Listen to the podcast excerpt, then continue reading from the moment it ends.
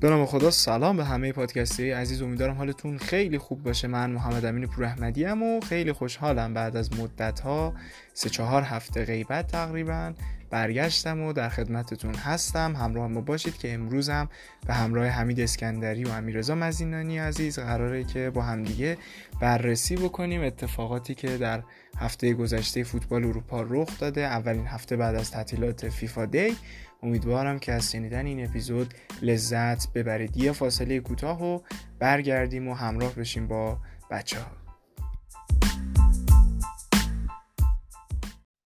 سلام به حمید اسکندری عزیز. امیدوارم حالت خوب باشه. سلام محمد امین جان. امیدوارم خسته نباشید سلام عزیز عزیز. و به تمام پادکستی عزیز امیدوارم که تا الان خوبی رو داشته باشید. فکر کنم اولین قسمتیه که دوباره دور جمع شدیم. تو سال 1400 و داریم قسمت رو ضبط می‌کنیم. امیدوارم که تا الان لذت برده باشید از این سال. مرسی از تو حمید. من یه تشکر هم همین اول کار بکنم بابت این اپیزودهای 442 که توی سال جدید زحمتش رو کشیدی ضبط کردی. من خودم شنیدم واقعا لذت بردم و خیلی ساده و خیلی گوگولی مگولی همه چیزو گفتی. خیلی عالی بود. دست درد نکنه. و سلام به امیررضا مزینانی عزیزم. منم سلام عرض می‌کنم محمد امین جان. خدمت حمیدم. سلام عرض می‌کنم. بعد یه تعطیلات نسبتا طولانی دوباره برگشتیم. خوشحالم این هفتم. پیشتون هستم و منو پذیرفتید. انشالله که اپیزود خوبی باشه. خیلی ممنون از اینکه اومدی. اما بدون فوت وقت بریم سراغ بازی های این هفته فوتبال اروپا. از شنبه طوفانی شروع بکنیم که عملا تلافی اون دو هفته ای که مسابقات برگزار نمی‌شد رو در آورد. کلی بازی داشتیم شنبه. از اولین بازی سمپدوریا میلان شروع بکنیم. بازی که یک یک شد. روی اشتباه تو هرناندز به زعم من یه گل کواریارلایی دیدیم تو این بازی. عملا از اون گلایی بود که فقط مختص خود این بازیکن ایتالیاییه و چقدر بی‌نظیره. الان نزدیک چهل سال سن داره و همچنان تو سطح اول فوتبال ایتالیا داره میدرخشه و از اساتیر سری های این آقای کواریارلا و یه گل انتهای مسابقه هم از هاوگه دیدیم برای میلان که بازی مساوی شد. دوست دارم با این سوال وارد بحث بشیم که همین جان به نظر تو رو گلی که میلان خورد اشتباه از تو هرناندز بود یا دوناروما؟ ببین دروازه‌بان مجبور بود بیاد جلو اون صحنه. من فکر کنم تو بیشتر از همه. معمولا دفاع چپ هم یه جورایی مظلومه خب تو این موقعیت تو پد دست دادنش یه چیز خیلی ساده ایه. ولی خب اشتباه کرد. یعنی اگر با پای راستش می‌زد زیر توپ بهتر بود اینکه بخواد اونجوری پاس بده. و خب دروازه‌بان امروزی خب میان جلو برای اینکه اینجوری توپ گیری بکنن. پاس بدن به عنوان گزینه پاس خودشون معرفی کنن. حتی می‌تونست پاس بده به دوناروما حتی. یعنی یه پاس طولانی بده به فون که از بند پرس رها بشه ولی خب این کار نکرد. به نظرم بهتر بود که حداقلش بزنه زیر توپ. و حالا من یکم راجع به این بازی هم صحبت بکنم. سیستم 4 2 3 که ما از میلان دیدیم یکم متفاوت تر بود. کسی و بناصر می اومدن به سمت چپ زمین با راد کرونیچ و هاکان. برتری عددی در سمت چپ به وجود می آوردن این کار یه جورایی 6 3 1 یا 5 3 2 که ترکیب تیم سمپدوریا رو و باعث می شد که سمتی که سمت راست در واقع جایی که کاسیافو و سایز میکر حضور دارن خالی بشه. البته که کاستیخو میومد به سمت داخل به زلاتان نزدیکتر می‌شد و سالمیکرز میومد به عنوان یک wing back یا حتی وینگر ایفای نقش می‌کرد. توپ میومد سمت چپ بعدش شیفت می‌شد به سمت راست. این اتفاقی بود که توی میلان میافتاد. هرچند که از توپ های بلند هم استفاده می‌کردم مقابل یونایتد گفتیم از این توپ های استفاده می‌کردن. خیلی بازیکنان سمپدوریا پرس نمی‌کردن کسی و به رو و اینا می‌تونستن از توپ های بلند استفاده کنن از همون سمت چپ. برای بازیکنانی مثل کرونیچ و هاکان یا حتی همون زلاتان حتی زلاتان بیشتر پاسهای دریافتی داشت رو نگه می داشت و اما سمپدوریا از سیستم 442 یا 532 و 631 در دفاعش استفاده می‌کرد. بیشتر سعی می‌کرد از سمت راست حمله کنه تا سمت چپ جایی که آنتونیو کاندروا بهترین بازیکن این بازی بهترین بازیکن زمین شد از اونجا نفوذ بکنه با حرکات ترکیب و فولبک راستشون. و البته فابیوی که گفتی سانترای رو انجام بدن. بیشترین سعی می‌کردن خب جوری دست و پاشون بسته و تیم آنچنان قدری نیستن که بخوان تیک بازی کنن از سمت راست حمله کنن و سانتراشون رو انجام بدن. مزی جان به نظر تو الان دیگه کار تمومه برای سری آ و با توجه به دوتا بردی که اینتر تو این هفته داشت یه بازی عقب مونده هم داشت و همه رو برد. الان اختلاف 11 امتیازی به وجود اومده. دوست دارم هم نظر تو در مورد قهرمان لیگ بپرسم و هم مجددا در مورد این سال که به نظر تو اشتباه از تئو بود یا دوناروما؟ اول سال دومیه رو بگم که من خب تقریبا حمید توضیح درستی داد دیگه و کاملا باش موافقم. دیگه چیز دیگه فکر نمی‌کنم بشه اضافه کرد. اما راجع به قهرمانی سری آ که در واقع 29 بازی هم دیگه انجام شده در لیگ 20 تیمی به نظر می‌رسه دیگه تمومه دیگه. یعنی از یه مقدار جلوتر هم به نظر می‌رسید که تموم شده باشه حتی قبل از این بازی عقب افتاده و قبل از حتی این فیفا دی ها مثلا من خودم دوست داشتم خودم گول بزنم که مثلا یوونتوس یا میلان. میلان که نشد مثلا یوونتوس. بتونه یه کاری کنه که دیگه اصلا یوونتوس هم کار دیگه داشت به اخراج پیرلو می‌رسید. شانس آوردن. با نبوغ کیزا جلوی ناپولی برنده شدن و آره دیگه به نظرم تمام اینا. این, این یه لیگ دیگه هم تکلیفش مشخص شد. تنها گزینه که الان میمونه ها من این یه نکته اول بگم در مورد اینکه این سوال پرسیدم از هر دوی شما. منم کاملا موافقم که واقعا تو هرناندز به مراتب بیشتر مقصر بود به نسبت دوناروما ولی خب سرهنگ فر نظرش کاملا متفاوت بود و به نظرش آیه دوناروما سنگربان تیم ملی ایتالیا اونجا چیکار می‌کنی برادر؟ و یادمه که همون اول هفته که من اینو استوری کردم آیه مجیدی رسول مجیدی مجری برنامه لذت فوتبال هم یه ریپلای داد که از نظر خودمون یا از نظر سرهنگ علیفر اما به حال منم خیلی موافقم که تو خیلی خیلی مقصر بود روی این صحنه. به مراتب بیشتر از دوناروما و الان کار میلان بسیار سخت شده حتی برای کسب سهمیه اونها توی این چند تا بازی باقی مونده باید با یوونتوس و آتالانتا هم بازی بکنن با رقبای اصلیشون برای کسب سهمیه. و دیگه خیلی کار سخت شده. از اون میلانی که اول فصل انتظار قهرمانی به وجود آورد اینقدر که خوب بود. حالا کار به جایی رسیده که سهمیه گرفتنش هم یه مقداری دچار تردید شده. هرچند که به نظرم بازم میگم میلان با توجه به این بازیکنه که تا الان داشته یعنی تو این فصل داشته تا همینجاش هم فوق العاده کار کرده. بریم سراغ بازی بعدی بازی وستبرومویچ و چلسی. پایان ماه اصل آقای توخل در لندن و تیم چلسی یه بازی عجیب غریب بیکسم ثابت کرد که همه به غیر از خودش لیتلن هیچ حرفی نگذاشت برای این مسابقه. یک اخراج داشتیم از تییاگو وسط های نیمه اول بود دقیقه سی و شیش اگه اشتباه نکنم. زیش از بازی بیرون رفت. کریستیانسن اومد که جای تییاگو رو پر بکنه. اما خب بازم توفیقی نداشت و تو همون نیمه اول دو تا گل خوردن. بازی دو یک شد. نیمه دوم هم کلا تیم به فنا رفت. و اون آمار درخشان تیم توخل مبنی بر اینکه کلا از یه بازیکن کلا دو تا گل خورده بودن که از این دوتا یکیش گل به خودی رودیگر بود و اون یکی دیگه هم مینامینو تونسته بود دروازهشون رو باز بکنه و جلوی بقیه تیم ها کلینشیت کرده بودن. اما این بازی کلا تیمشون به فنا رفت و خیلی ها رو دچار شک و تردید کرد که شاید آخر هفته اتفاق مشابهی هم رخ بده تو بازی با پورتو اما خب اینطور نشد. بازی بعدی اودینزه و آتالانتا بود. آتالانتا همچنان داره می‌بره با گل‌های اون زوج کلمبیایی خودش موریل و زاپاتا تونستن سه دو اودینزه رو شکست بدن و اون بالا تو کورس سهمیه خودشون رو نگه دارن. اسپتزیای شگفتی ساز هم دو یک مغلوب لاتزیو شد این بار. خیلی تیم قولکشی بود و جلوی خیلی از تیم‌ها رو به خصوص میلان یوونتوس رو هم گرفته بود اما جلوی لاتزیوی سیمون اینزاگی کم آورد. ناپولی رینو گتوزو هم 4 3 توی بازی پرگل کروتونه ته رو شکست داد. روم دو دو کرد با ساسولو. ساسولو روبرتو دیزربی که به نظرم این مربی هم از اون مربیایی که خیلی در آینده احتمال شنیدن ازش زیاده. حالا نه به خاطر صرفا نتیجه گیریش به خاطر سبک بازی که داره که مشابه مربی های بزرگی مثل بیلسا و این سبک فوتبال مالکانه هجومی و خیلی مربی درجه یکیه که حالا خودمونم در آینده انشالله بهش خواهیم پرداخت.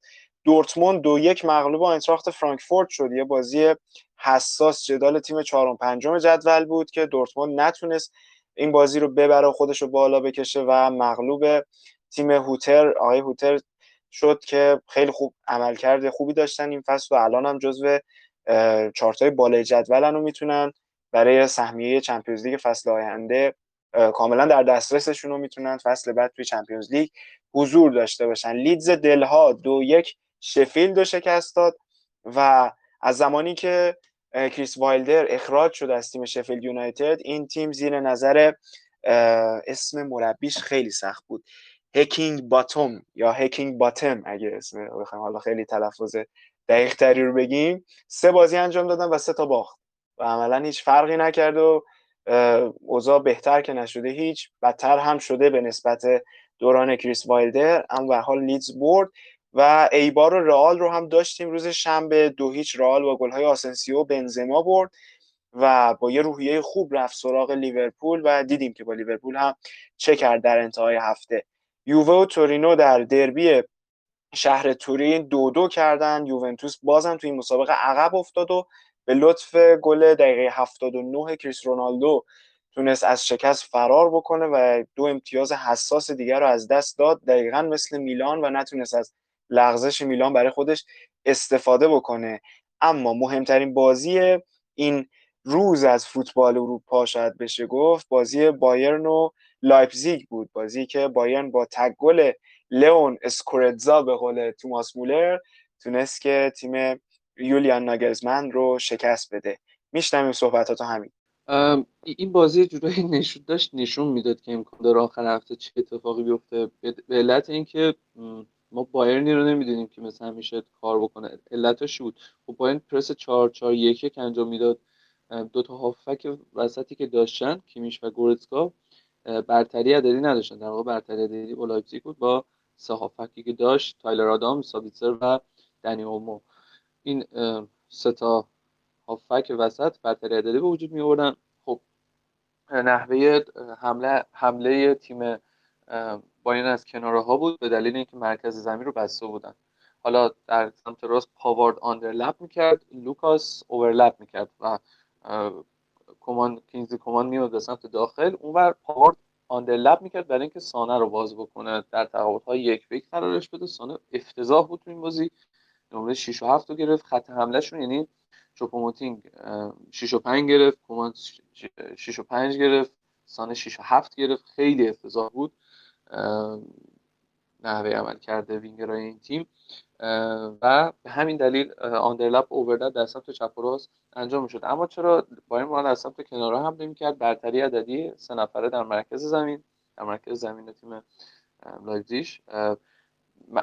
پرس مرکز محور خالی گذاشتن کنارها دعوت بایرن به بازی به سمت کنارها وقتی توپ می‌رفت به سمت کنارها همونجا برتری عددی به وجود می آوردن و یه جورایی توی فاز هجومی حالا توی فاز هجومی بایرن رو جمع می‌کردن تیم بایرن رو و سپس از شیفت های استفاده می‌کردن.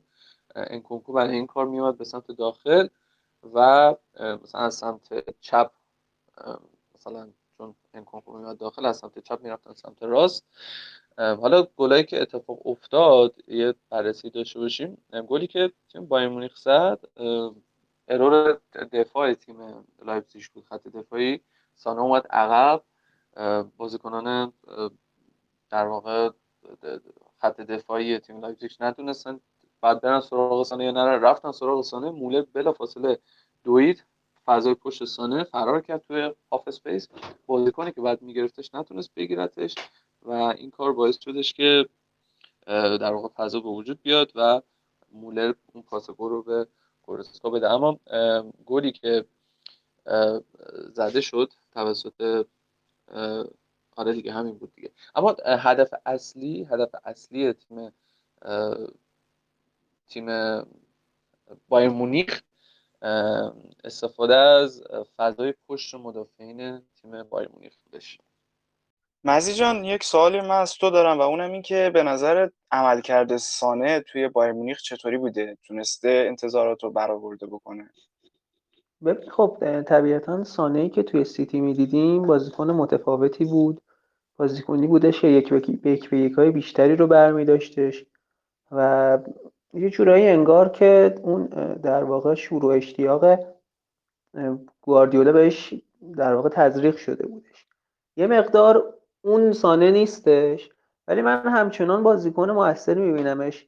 مخصوصا تو بازی های بدون توپ همکاری فوق العاده داره با مولر. تو بازی حالا با پی اس هم می‌رسیم بهش اشاره می‌کنیم. خیلی خوب با هم جابجا می‌شدن. همیشه یکیشون توی half space هست و فضا رو برای اون یکیشون توی کانال فضا رو برای اون یکی خالی می‌کنه half space رو. و نمیشه بهش به نظرم مثلا انتقاد تندی کرد. به هر حال بازیکن توانمندیه بازیکن مستعدیه و همه می‌دونیم که چه توانایی هایی داره. اما خب طبیعتا بله قبول داریم که اون سانه سیتی و حتی اون جوونی که توی شال که همه دهن و باز مونده بودن هنوز اون در واقع پیک خودش رو تجربه نکرده. من نکته بگم من نکته بگم راجب یه نکته بگم. هم اینکه راجب چیزی که مزه گفتش همکاری که داره همون صحنه گل رو به وجود آورد. و یه نکته راجع نقطه ضعف بایر مونیخ بگم و بعد راجع به سانه داشتیم صحبت می‌کردیم. اینکه حرکت بدون توپش که میگه فوق العاده است این بازیکن. یعنی خب کلوسترمن از پست خودش کشید بیرون که تونستن گل به ثمر برسونن. اما توی فاز دفاعی بایرن یه مشکلی که داره دو تا هافبک دفاعیش مثل پارسال عمل نمی‌کنن. گورتسکا و کیمیش نقطه کورشون خیلی ضعیفه. و تیمای حریف از این قضیه خیلی عشق این نکته رو گفتم برای اینکه رسیدیم به بازی پی اس جی بایرن. بدونیم که چرا اون اتفاق افتادش. من اینو خیلی شاید قبول نداشته باشم. یه مخالفت ریزی بکنم که نقطه کور گورتسکا و کیمیچ صد درصدش به خاطر این دو بازیکن نیستش. یه مقدارش حالا جلوتر میگم کامل این اتفاقا می‌خواستم بهش اشاره کنم تو بازی پی اس جی ولی یه مقداریش بس مسئله مسئله تاکتیکی و تیمی هستش. حالا مفصلتر جلوتر میگم. الان اگه شما جای هانس فلیک بودی حمید می‌خوام سوالم از تو این بار. و سه تا گزینه داری برای گذاشتن وینگ. حالا وینگ های سمت راست و چپت. از بین گنابری سانه و کمان کدوم یکی کدوم دوتا رو انتخاب می‌کنی که تو این پست ازشون استفاده بکنی؟ قطعا گنابری و سانه. کمان افتضاحه من نمی‌دونم چرا اینجوریه. بازی با پی اس شبیه دمبله بازی می‌کرد واقعا. و بازیکن نیستش که من ببین پارسال اصلا وینگرش فرق یعنی گنبی که بود هیچ پرسیش هم بود. پرسیش خیلی بهتر از کمان بازی می‌کرد فصل پیش. یعنی توی بازیهایی که بودش درسته کمان اون تکل زد و مثلا به قهرمانی برسم ولی به نظر من چیزی که من الان دیدم از کمان یه چیز فوق العاده افتضاح بوده. و مزی به نظر تو خرید تییاگو توسط لیورپول خرید ناموفق تری بود یا خرید سانه توسط بایرن؟ من جفتشو خریده موفقی می‌بینم. نمی‌دونم. حالا سوال از تو بعید بود حداقل. سوال خیلی سوال رسانه ایرانی بودش. به نظرم من تییاگو که به نظرم واقعا داره کار خوش انجام میده. جلوی رئال دیدیم کاملا ورقو برگردوند از وقتی اومد. به نظر من حالا راجبه اونم صحبت می‌کنیم. جلوی آرسنال بی‌نظیر بازی کردش یعنی یکی از ارکان اصلی برد سه هیچ بودش که حالا راجبه اونم حتی صحبت می‌کنیم چند دقیقه دیگه. و خب در واقع به نظرم تییاگو خرید موفق تری نسبت به سانه برای بایرن بودش. ولی هیچ کدوم خرید ناموفقی نبودن. مخصوصا وقتی داریم با کمان مثلا مقایسه می‌کنیم کمان اصلا در حد و اندازه های بایرن نیستش به نظرم. علت این که من این سالو پرسیدم این در واقع نگرش طرفدارای این دوتا تیمه که من تو این هفته اخیر به خصوص حالا باز حالا تییاگو توی هفته های قبلتر ولی سانه رو مثلا من تو این هفته دیدم که توی فن پیجای حالا فارسی زبانی که هست که یه مقدارم از لحاظ فالوور بالاخره جایگاه خوبی داره من دیدم که خیلی انتقاد کرده بودن طرفدارای بایرن از عملکرد سانه و اون جوری که ازش انتظار داشتن فعلا عمل نکرده. از طرفی طرفدارای لیورپول هم خب یه دوره خیلی به تییاگو اعتراض داشتن به خصوص به خاطر اینکه حالا یه مقدار ایستاتر بازی می‌کنه و خیلی حالا از سرعتش استفاده نمی‌کنه. من برای این بود علت اینکه این سوالو پرسیدم و می‌خواستم نظر تو بدونم. اما حالا در حال از نظر تو که هیچ کدوم از این دوتا خرید ناموفقی نبوده. حالا اگر نکته هست که میشنویم اگر نه هم بریم سراغ بازی بعدی. ببین خب طبیعتا راجب تییاگو خب یه مقدار من تو ویدیویی که راجب لیورپول درست کردنم گفتم. در واقع بحث اصلی اینه که مکمل های خوبی نداشته. تا ببین از وقتی که فابینیو اومدش به خط هافک اضافه شد دیدیم که تییاگو هم بهتر بازی کرد همونطور که توی بایر مونیخ کنار کیمیچ و گورتسکا خیلی خوب بازی می‌کرد. و اینکه خب تییاگو با یه سر و صدای خیلی زیادی اومد. و وارد تیمی شد که قرار بودش دیگه همه رو بزنه له کنه. ولی خب در واقع وقتی این اتفاق نیفتاد یه مقداری کازه کوزه ها سر اون هم شکسته شد. راجع به سانه هم طبیعتا من نمیگم خرید موفقی بوده. خب انتظارات خیلی بیشتر ازش بوده. ولی اینکه بگیم مثلا دیگه هواداری بایر به نظرم دمبله نداشتن تو تیمشون که بدونن سانه چه نعمتیه. حالا به دمبله هم که قطعا می‌رسیم. ولی آره دیگه حالا تییاگو هم آخه این آماری که از خودش به جا گذاشته بود توی فیلم کنم 19 تا بازی بود بدون حتی یک پاس گل. خب این یه مقداری فشارها رو خیلی بیشتر می‌کرد یه مقداری خیلی بیشتر می‌کرد روی این بازیکن اما به هر حال قرارم نبود پاس گل بده به نظرم. دیگه رسانه است دیگه یعنی وقتی هافبک این تیپی میاد توی تیم تو خب خیلی تمرکزا میره روی ببینید چند تا گل زده. حالا اگه هافبک چند تا پاس گل داشته چند هم چند تا اگه مدافع مثلا چند تا قطع توپ خوب داشته. و از این مسائل هستش دیگه و بالاخره این آمارایی که میاد و یا آماری هم همین اول هفته بعد بازی وست برومویچ و چلسی اومد این بود که دروازه‌بان وست بروم یه دونه پاس گل داده اما تییاگو هنوز هیچی پاس گل نداده. و خب این آمارایی هستش و دیگه چه حالا در قالب ترول و تنه و تیکو این ماجراها و چه یه فکت واقعی. بگذاریم بریم سراغ بازی بعدی بازی سیتی و لستر بازی که سیتی واقعا غالب بود بر مسابقه و تونستن دو هیچ شکست بدن. مندی و جسوس دوتا گل تیم گواردیولا رو به ثمر رسوندن. مندی هم بعد از مدت ها تو ترکیب این تیم قرار گرفت و یه گل هم زد و خلاصه اتفاقات خیلی خوبی رخ داد. و این دست باز گواردیولا رو نیمکتش نشون میده که مثلا با تیم سوم به این راحتی بازیکن‌ها رو عوض می‌کنه و نتیجه هم می‌گیره. حالا خیلی امیدها زیاد شد بعد این مسابقه برای بازی آخر هفته. ولی میگم اونجوری که باید تو بازی با دورتموند نتونستن غالب باشن به مسابقه. بازی بعدی اینتر و بولونیا بود که اینتر هم یکیش تونست با گل لوکاکو حریفش رو شکست بده و همچنان خیلی راحت داره به مسیرش ادامه میده مطمئن و میره برای کسب اسکودتو. اما بازی آخر روز شنبه بازی لیورپول آرسنال بود. بازی که لیورپول سه هیچ تونست آرسنال رو شکست بده با دبل جوتا و تگل محمد صلاح و بازی بسیار ضعیف آرسنال. عرض کنم خدمتتون که خب بازی کاملا بازی یک طرفه ای بود. به لحاظ آماری به لحاظ جذابیت و هر لحاظی که حساب کنیم لیورپول برتر بود. ایکس جی دو 44 رو داشت. نشون میده محق بوده گل هایی که زده سه گلی که زده و آرسنال فقط و فقط 16 صدم که خب طبیعتا بعید بودش که با این ایکس جی بتونن گلی به ثمر برسونن. پرس خیلی ضعیفی داشتش آرسنال توی این بازی. و در واقع PPDA که حالا راجع به این آمار این داده هم صحبت کردیم دیگه. در واقع مح... پاس هایی که تعداد پاس هایی که قبل از هر اقدام برای پرس انجام میشه رو میگم بهش. PPDA برای آرسنال 20 بودش خیلی عدد بالایی. یعنی اینکه بعد از هر 20 پاس توی فاز اول لیورپول اونا تازه به صورت میانگین البته اقدام کردن برای پرس جدی. و این نشون میده که چقدر محافظه کارانه بازی کردن. اما یه مورد دیگه که بود بعد بگیم که لیورپول خیلی تو این بازی خوب بازی کرد یعنی اصلا امیدوار شدیم کاملا به بازی با رئالش وقتی که بازی با آرسنال رو دیدیم. و بازی سازی خیلی سیالی داشتش یعنی با 4 3 3 انجام میدادش با 4 2 1 3 این کار رو انجام میدادش. یعنی تییاگو یه خط بالا می‌رفت بین خطوط باعث می‌شد که درگیری ایجاد بشه درگیری ذهنی واسه هافبکای آرسنال ایجاد بشه. حتی می‌دیدیم که با سه دفاع بعضی موقع ها در واقع بازی سازی رو انجام می‌دادن میلنر عقب میومد گاهن اضافه می‌شد گاهن. فابینیو اضافه می‌شد و بعضی موقع ها ترنت الکساندر آرنولد میومد به دو نفر خط دفاع و رابرتسون بالا میرفتش. از طرفی دیگه می‌دیدیم که یه حمله خیلی خوب کار کرد. وقتی که جوتا اومدش به بازی اضافه شد مخصوصا برتری عددی خیلی خوبی داشتن توی حمله. انتظار می‌رفت جلوی رئال هم همین ترکیب رو باشن. یعنی هر چهار نفر بازی کنن که خوب این اتفاق نیفتاد بعدا راجبش صحبت می‌کنیم.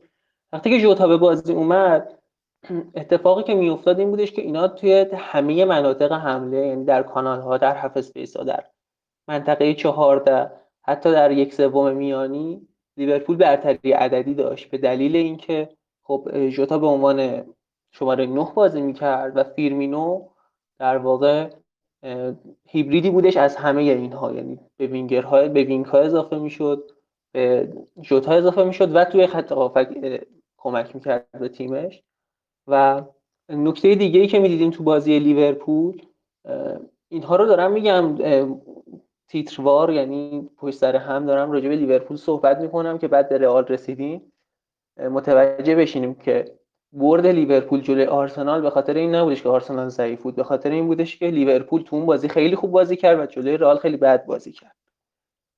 در واقع نکته بعدی این بودش که سویچ های مداومی که ما می‌دیدیم از لیورپولی ها مثل بازی های قبلی و مثل همیشه خیلی خوب اتفاق می افتاد یک سمت زمین overload ایجاد می‌کردن و جمع می شدن آرسنالی ها رو با خودشون میکشیدن و طبق معمول به سمت چپ رابرتسون فرار می‌کرد. مخصوصا اوقاتی که مانه میومد تو half space دفاع کنار رو با خودش می‌کشید و فضای پشت سرش خیلی خوب باز میشدش برای رابرتسون.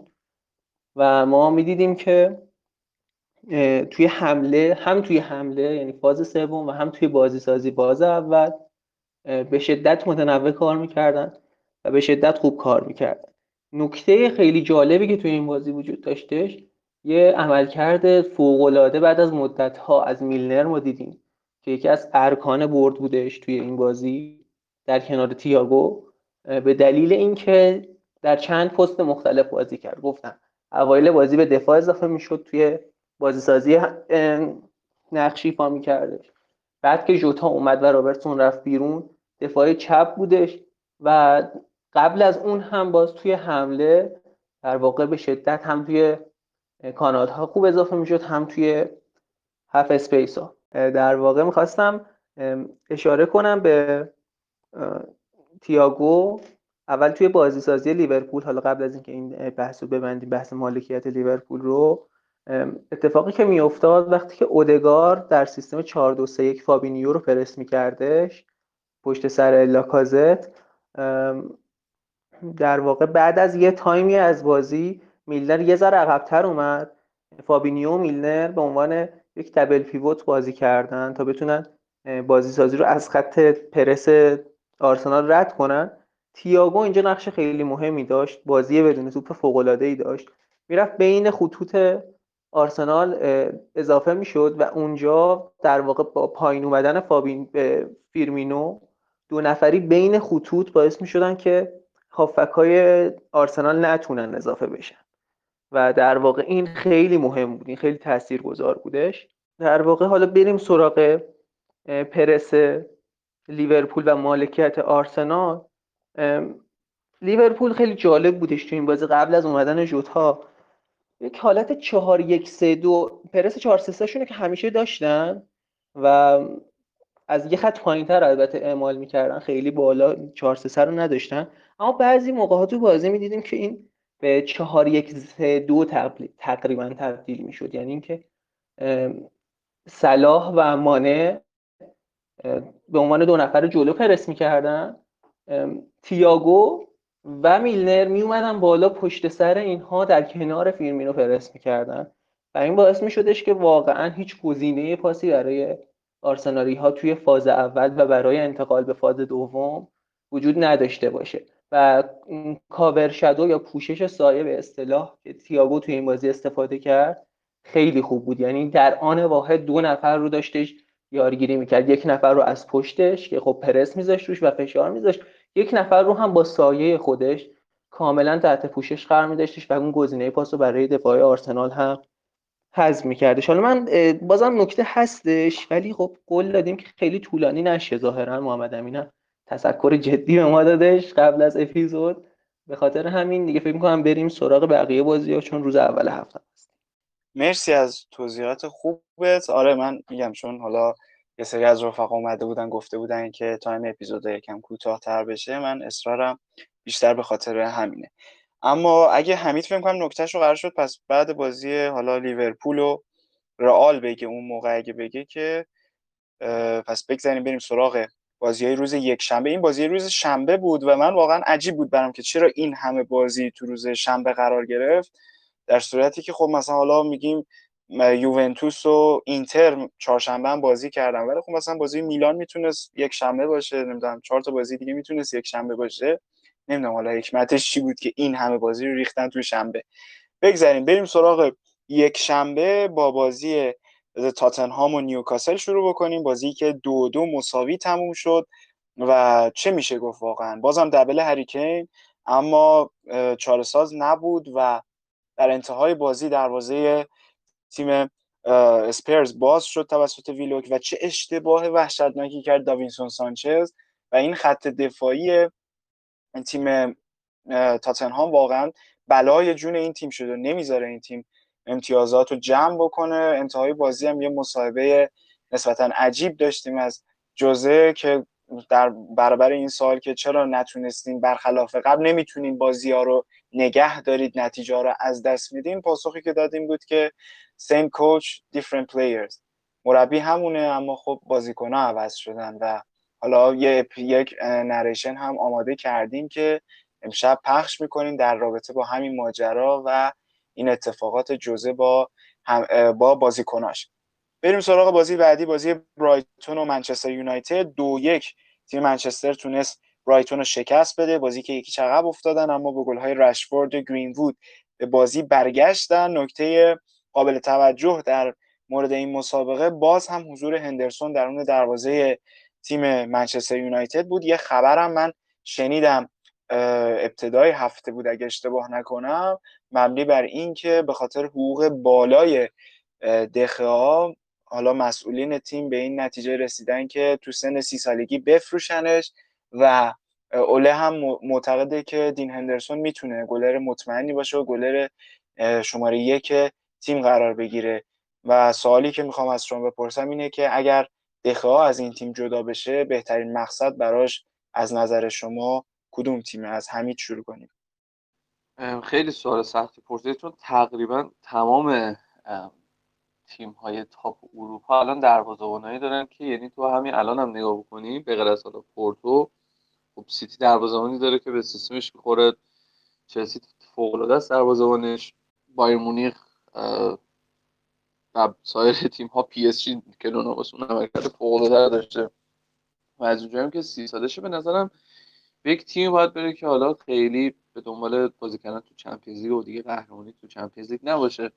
هرچند که شاید اگر بوفون بره و حالا یوونتوس مثلا شاید بتونه یه مقصد خوبی باشه براش که اونجا بیاد حالت رقابتی داشته باشه با اینکه نشینست رو نیمکت. به نظرم یوونتوس می‌تونه تیم خوبی باشه برای اینکه بره. چون میگم تو همون سری ها هم اگه دقت بکنیم اینتر میلان اینا دروازه‌بان فوق‌العاده‌ای دارن و نیازی به ندارن که دروازه‌بان بگیرن یک تیمی که حالا دروازه‌بان نیاز داشته باشه دروازه‌بان تاپ نداشته باشه که اولین نکته که بزنم رسید اولین گزینه‌مون تیم یوونتوسه. البته بعید می‌دونم بره. هرچند که من الان گفتی سی سالشه یه جوری از یعنی از وجودم که نه افسردگی گرفتم. من هنوز بچه فکر می‌کنم که دخیا 22 سالشه. یکی از جزو آخرین نسل بچه های فرگوسن بود که هنوز تو این تیم مونده. و به قول تو آره همه فکر می‌کنیم که 22 سال ولی 30 سال شد. مزی نظر تو چیه؟ سوال سختیه. به قول حمید همه تیما دارن. ولی خب مقصدی که من می‌تونم براش متصور بشم بعید می‌دونم یوونتوس باشه. به دلیل اینکه حالا بوفون احتمالا فکر نکن بهش نمی‌خوره که بخواد خدافزی کنه فعلا. و شزنی هم که هست با اینکه حالا عمل کرده خوبی نداشته شزنی چند وقت اخیر ولی دروازه‌بان خیلی خوبیه دیگه. یعنی ما سال گذشته یکی دو فصل اخیر دیدیم که عمل کرده خیلی خوبی داشته. شاید اینتر هاندانویچ چند سالشه؟ نمی‌دونم. یعنی مثلا به جایگزین نیاز دارن اونها هم فکر می‌کنم. ولی ولی ولی به نظرم اگر که مسئولان در واقع بایر مونیخ زرنگ باشن میخرنش به خاطر اینکه نویر حتی نویر آدم آدمیه که به نظرم چرا انقدر گز... کنار گذاشتنش سخته؟ نمی‌دونم. یعنی اینکه هم توی تیم ملی آلمان هم توی بایر مونیخ سخت این کار بشه کردش تا وقتی که خودش نخواد. اما به نظرم با اینکه سی سال خب واسه دروازه‌بان هنوز مثلا 7 سال جا داره دیگه. اما نویر دیگه فکر کنم در یعنی مثلا چند وقت دیگه تازه تولدش بود البته ولی 35 6 سال رو داره و باید به فکر جایگزین باشم براش. من خودم با اینتر خیلی موافق ترم 36 سالش الان سمیر هندانویچ و یه مقدار هم عملکرد زیادی سینوسی شده و از طرفی هم چون اونقدر رقیب جدی هم روی نیمکت نداره یه جورایی جاش تضمین شده است. به نظرم خیلی می‌تونه گزینه جذابی باشه برای تیم اینتر. البته حالا خود اینتر هم اون بحث مالکیتش با اون چینی ها و اینا هنوز مشخص نیست که چی به چیه. ولی منم با گزینه اینتر موافق ترم تا گزینه یوونتوس یا هر تیم دیگه ای ولی حالا میگم دستمزد بالاش هم واقعا نکته که خیلی باید بهش توجه کرد. یه چیزی حدود 370 هزار پوند در هفته داره حقوق می‌گیره و اصلا حقوق کمی نیست و این نکته هم خیلی باید مهم باشه که در نظرش بگیریم. بریم سراغ بازی بعدی بازی اتلتیکو مادرید و سویا. بازی که ابتدای نیمه اول همون دقایق ابتدایی یه پنالتی برای سویا اعلام شد لوکاس اوکامپوس از دست داد.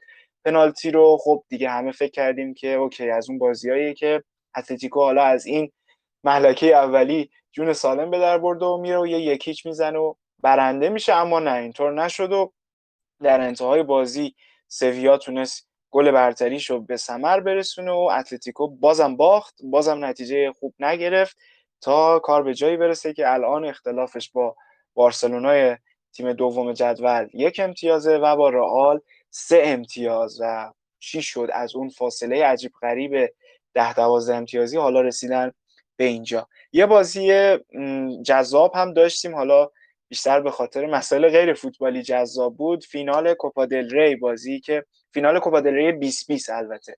سال گذشته بین دو تیم ایالت باسک سوسیداد و بیلبائو بازی که یک هیچ به نفع رئال سوسیداد به اتمام رسید. نکته جالبش واکنش مربی این تیم بود توی کنفرانس خبری بعد بازی که اول با کچلوار و لباس خب همیشگی خودش اومد نشست به سوالات جواب داد. در انتهاش گفت که خب حالا یه لحظه صبر کنین من از این تا به اینجا به عنوان مربی به سوالات شما پاسخ دادم.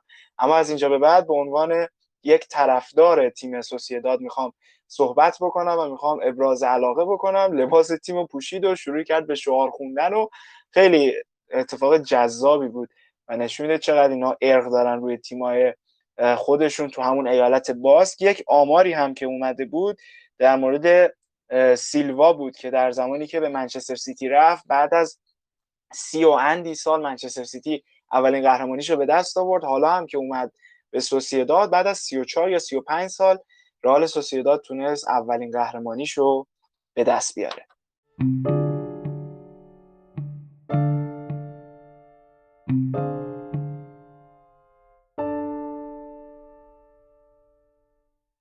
اما بریم سراغ بازی های دوشنبه. با بازی اورتون و کریستال پالاس شروع بکنیم. یک یک مساوی شد. فرصت خیلی خوبی رو تیم اورتون داشت که بتونه دو تا بازی عقب مونده چون داشتن. اگه میبردن تا رده چهارم جدول می‌تونستن بیان بالا ولی الان با این مساوی که به دست آوردن جلوی تیم روی هایسن دو امتیاز از دست دادن و حتی اگه اون بازی عقب مونده دیگهشون هم ببرن بازم نمی‌تونن جزو تاپ فور قرار بگیرن. و بازی بعدی هم بازی وست هام و همتون بود. سه دو وست هم تونست شکست بده. بازم جسی مسی تونست یه گل برای تیم وست هم به ثمر برسونه و الان تیم دیوید مویس در رده چهارم قرار گرفته. بالاتر از چلسی توخل و واقعا شگفتی ساز بوده. مثلا تیم فوق العاده جذابی درست کرده دیوید مویس. و بازی آخری هم که روز دوشنبه داشتیم بازی وایادولید و بارسلونا. بارسلونا یه برد سخت جلوی وایادولید به دست آورد با تک گل عثمان دمبله دقیقه 90 و تونستن جون سالم به در ببرن. اگه بازی رو از دست می‌دادن خیلی حوضا پیچیده می‌شد ولی خب این برد خیلی جذابی بود. هفته پی همین هفته ای که گذشت ابتدای هفته من و آقای مزیخان یک صحبتی تو توییتر داشتیم. مبنی بر اینکه آقا دمبله خوبه یا نه خیلی مخلص کلامش این بود که باشه یا نباشه. من یک استوری گذاشتم از مخاطبای پاتبال پرسیدم که به نظر شما بهترین فرد برای در واقع قرار گرفتن در کنار لیونل مسی در زوج خط حمله بارسلونا کیه؟ سه تا گزینه بود دمبله گریزمن و مارتین نازاریو مارتین بریثویت و پاسخی که دادن خیلی جالب بود. توی این توی این نظرسنجی 150 و یک نفر شرکت کردن و در کمال تعجب 60 نفر به دمبله رای دادن 31 نفر به گریزمن رای دادن و 60 نفر به مارتین نازاریو. حالا نمی‌دونم اون 60 نفری که یکیشو من بودم. یکیش هم که آره من و بابام من و بابام هم میذاشتی شاید چهار تا رای هم ما می آوردیم برداشتی گریزمانو. هم نازاریو رو گذاشتی بغل دمبله بعد میگید آخ چون 60 تا رای آوردید. میشه آقا من چه سوالی اصلا چرا یه همچین سوال؟ چرا بعد اصلا یکی بغل مسی بازی کنه؟ یعنی اصلا اون استوری رو باید منهدم کنی کاملا به نظر من. نه من به نظرم واقعا نظر شخصی من اینه که مسی در خط جلو واقعا نیاز داره که یکی باش بالاخره تنها که نمی‌تونه در به عنوان شماره نه کار بکنه. یکی باید کنارش باشه که بازی رو بتونه در بیاره حالا تو خط حمله. چون مسی خیلی اوقات هم میاد عقب‌تر خب بازی سازی انجام میده. من از بین این گزینه هایی که بود واقعا به نظر من دمبله از همه بهتره. نمونهش هم تو اون بازی دو هیچ جلوی سویا توی بازی برگشت لالیگا که قبل از بازی برگشتشون توی کوپا دل ری بود. عملکرد فوق العاده ای داشت تو اون ترکیب سه دفاعی که چیده بود. تونست قشنگ از پشت مدافع حمله بکنه با سرعتش استفاده بکنه و جدا از اون بازی با پاریس سن هم درسته که خیلی فرصت از دست داد. ولی خب من خیلی بعید می‌دونم اگه گریزمن هم حالا اونجا بازی می‌کرد تو اون منطقه بازی می‌کرد عمرن نمی‌تونست انقدر فرصت سازی بکنه. و به نظر من واقعا وقتی که این سه تا با هم بازی می‌کنن یعنی حالا گریزمن مسی و دمبله یا به طور خاص حالا مسی و گریزمن که با هم بازی می‌کنن واقعا تیم ده نفره یعنی یکی از این زل بیرون میره و اون یه نفر قطعا مسی نیست و به نظر من گریزمن خیلی اضافی میشه و این نظر من, من حالا. کاملا کاملا با این مخالفم. به خاطر اینکه شما دو تا وینگر خوب واسه تیم بیا. ببین گریزمن چطوری برات بازی می‌کنه. یا نه خب الان نیست. وینگر نداریم الان. خب خب نیست. ببین دلیل نمیشه بگیم که مثلا دم... من دمبله بده. حالا هر چه قدم که از اون دوتا اصلا چه هزار پله از اون دوتا دیگه بهتر باشه. شما هر توپی که به این بازیکن میسپری پشت محوطه توی half space. توی منطقه تو منطقه 14 اصلا شما اجازه نداری توپ از دست بدی. اصلا بازیکنی که توی منطقه 14 به دفعات توپ از دست بده باید رو نیمکت که هیچ رو سکو بشینه. خب؟ ببین من دارم میگم که این بازیکن داره بازی تیم خراب می‌کنه. بازی سازی تیم نابود می‌کنه. یعنی در برابر همین وایادولید شما دیدید دقیقه 85 به بعد فکر می‌کنم سه تا یا چهار تا توی half space و توی منطقه 14 لو داد. فقط دقیقه 85 به بعد.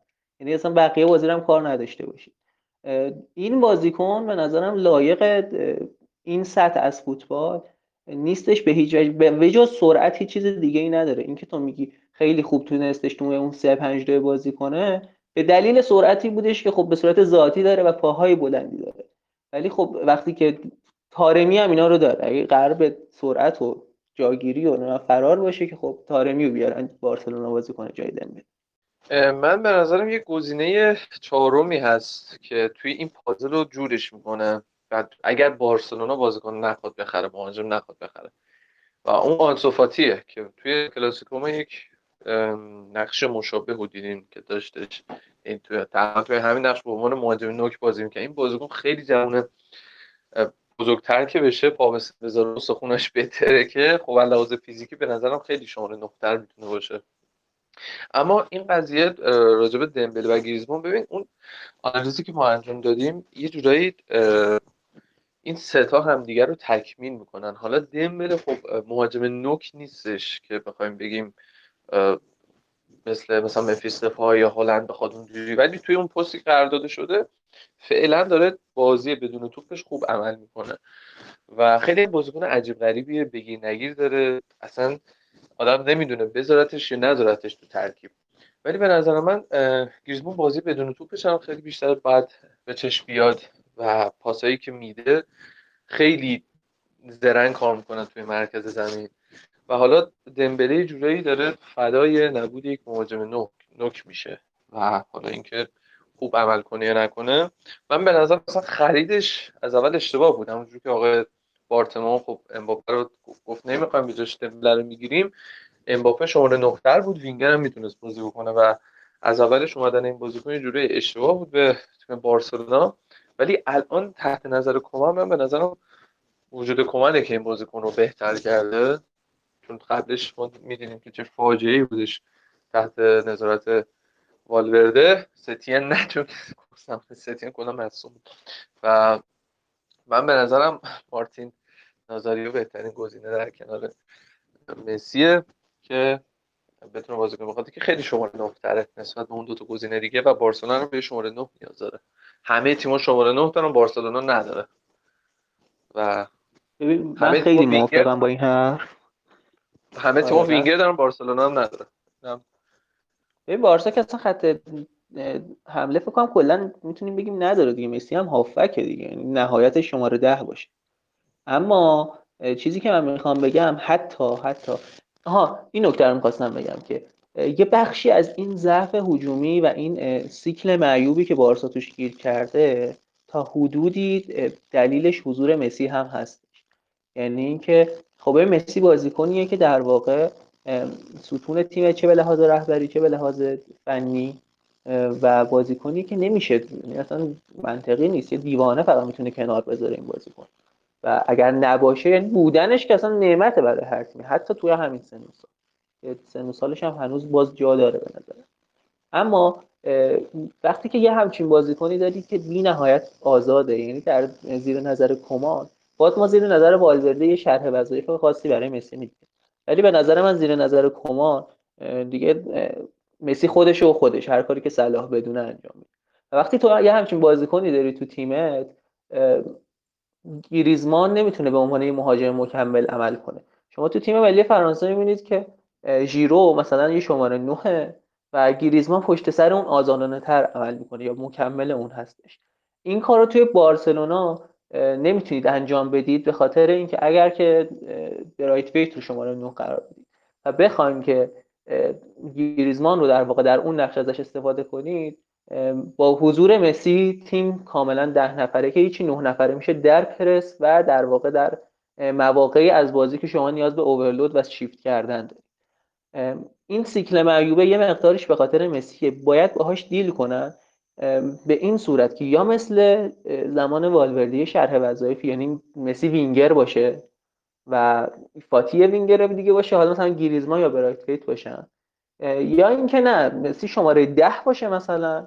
حالا دمبله رو می‌خواید نمی‌دونم هر جا بذاری. به نظر من در واقع کوتینیو اگر که در کنار دیونگ توی خط هافک سه نفره بازی کنه و پدری و فاتی به عنوان وینگرها بتونن بازی کنن در شرایط ایدئاله که همه مصدوم نباشن.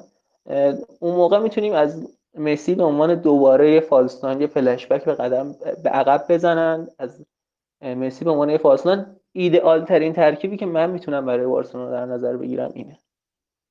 به شرطی که البته کوتینیو همون اعتماد به نفس قبلش رو پیدا کنه و بتونه در نقش شماره هشت ایفای نقش کنه. تمام حرف من آقا اینه که با توجه به این مهره هایی که الان هست و در دسترس مصدوم نیستن بالاخره میشه ازشون استفاده کرد. به نظر من بهترین گزینه ای که می‌تونه در کنار مسی بازی بکنه الان دمبله است. چون گریزمن به قول خودت امروزی یه کسی رو نیاز داره که جلوتر از اون بازی بکنه و بیاد یه, یه خط عقب‌تر بازی کنه مثلا تو اتلتیکو که بود خب دیوگو کاستا. توی الان تیم ملی فرانسه اولیویه ژیرو و می‌بینیم چقدر درخشان عمل می‌کنه توی تیم ملی فرانسه. ولی خب الان وقتی اون فرد نیست میگیم مارتین ویت خب الان ویت هم درسته یه شماره نه واقعا یه شماره نه ولی علاوه کیفی واقعا پایین این بشر. یعنی من به شخص ترجیح میدم که چون می‌دونم گریزمن نوک بازی بکنه شما نه بازی ولی این بازی نکنه. خیلی سطحش پایینه. و دیدیم تو این بازی با وایادولیت هم از زمانی که اومد تو بازی هیچ کاری نکرد فقط یه کارت زرد گرفت. اون هم اول خطا کرد طرف افتاده با دوباره زدش یه کارت زرد الکی هم گرفت. ولی با توجه به همه این افرادی که الان در دسترس هستن این ستایی که بالاخره مهرهای هجومی بارسا محسوب میشن می‌تونن تو خط بالا ازشون استفاده بگیرن. دمبله در کنار مسی بهترین گزینه است از نظر شخصی من.